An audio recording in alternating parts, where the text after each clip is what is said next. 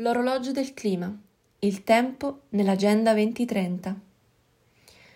Siamo consapevoli del fatto che il tempo sia un'opportunità che non tutti sono stati in grado di sfruttare al meglio e che tuttora non ne è rimasto molto per poter rimediare e riprendere in mano tutto ciò che è nostro.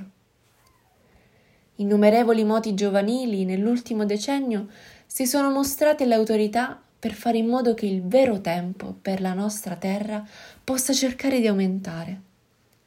A Roma, a New York, Berlino, a Glasgow sono stati costruiti i primi orologi del clima, o meglio conosciuti come Climate Clock, i quali segnano quanto tempo resti per contenere l'aumento della temperatura a 1,5 gradi.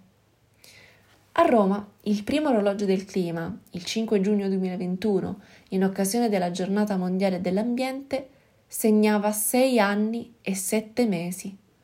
Un arco di tempo entro cui scienziati e ricercatori del Mercator Research Institute on Global Commons and Climate Change ritengono che sia fondamentale iniziare a contribuire per fare in modo che più grandi e incisive saranno le nostre azioni e più sarà il tempo recuperato. Per chi se lo fosse perso, negli ultimi anni il Climate Clock non è stata l'unica iniziativa che fosse riconosciuta da più di 190 Paesi membri dell'ONU. L'Agenda 2030 per lo sviluppo sostenibile è un programma d'azione che guida il mondo verso la strada da percorrere nell'arco dei prossimi 10 anni. Gli obiettivi in totale sono 17, ma oggi andremo ad approfondire il numero 12 e soprattutto quale sia il ruolo del tempo all'interno dell'Agenda 2030. Obiettivo numero 12. Garantire modelli sostenibili di produzione e di consumo. Siamo abituati a pensare che tutto ciò che ci passa tra le mani abbia un tempo ormai determinato, ma così non è se si parla di cibo, acqua ed energia. Basta pensare a quanto poco tempo basti per sprecare più di 80 litri di acqua.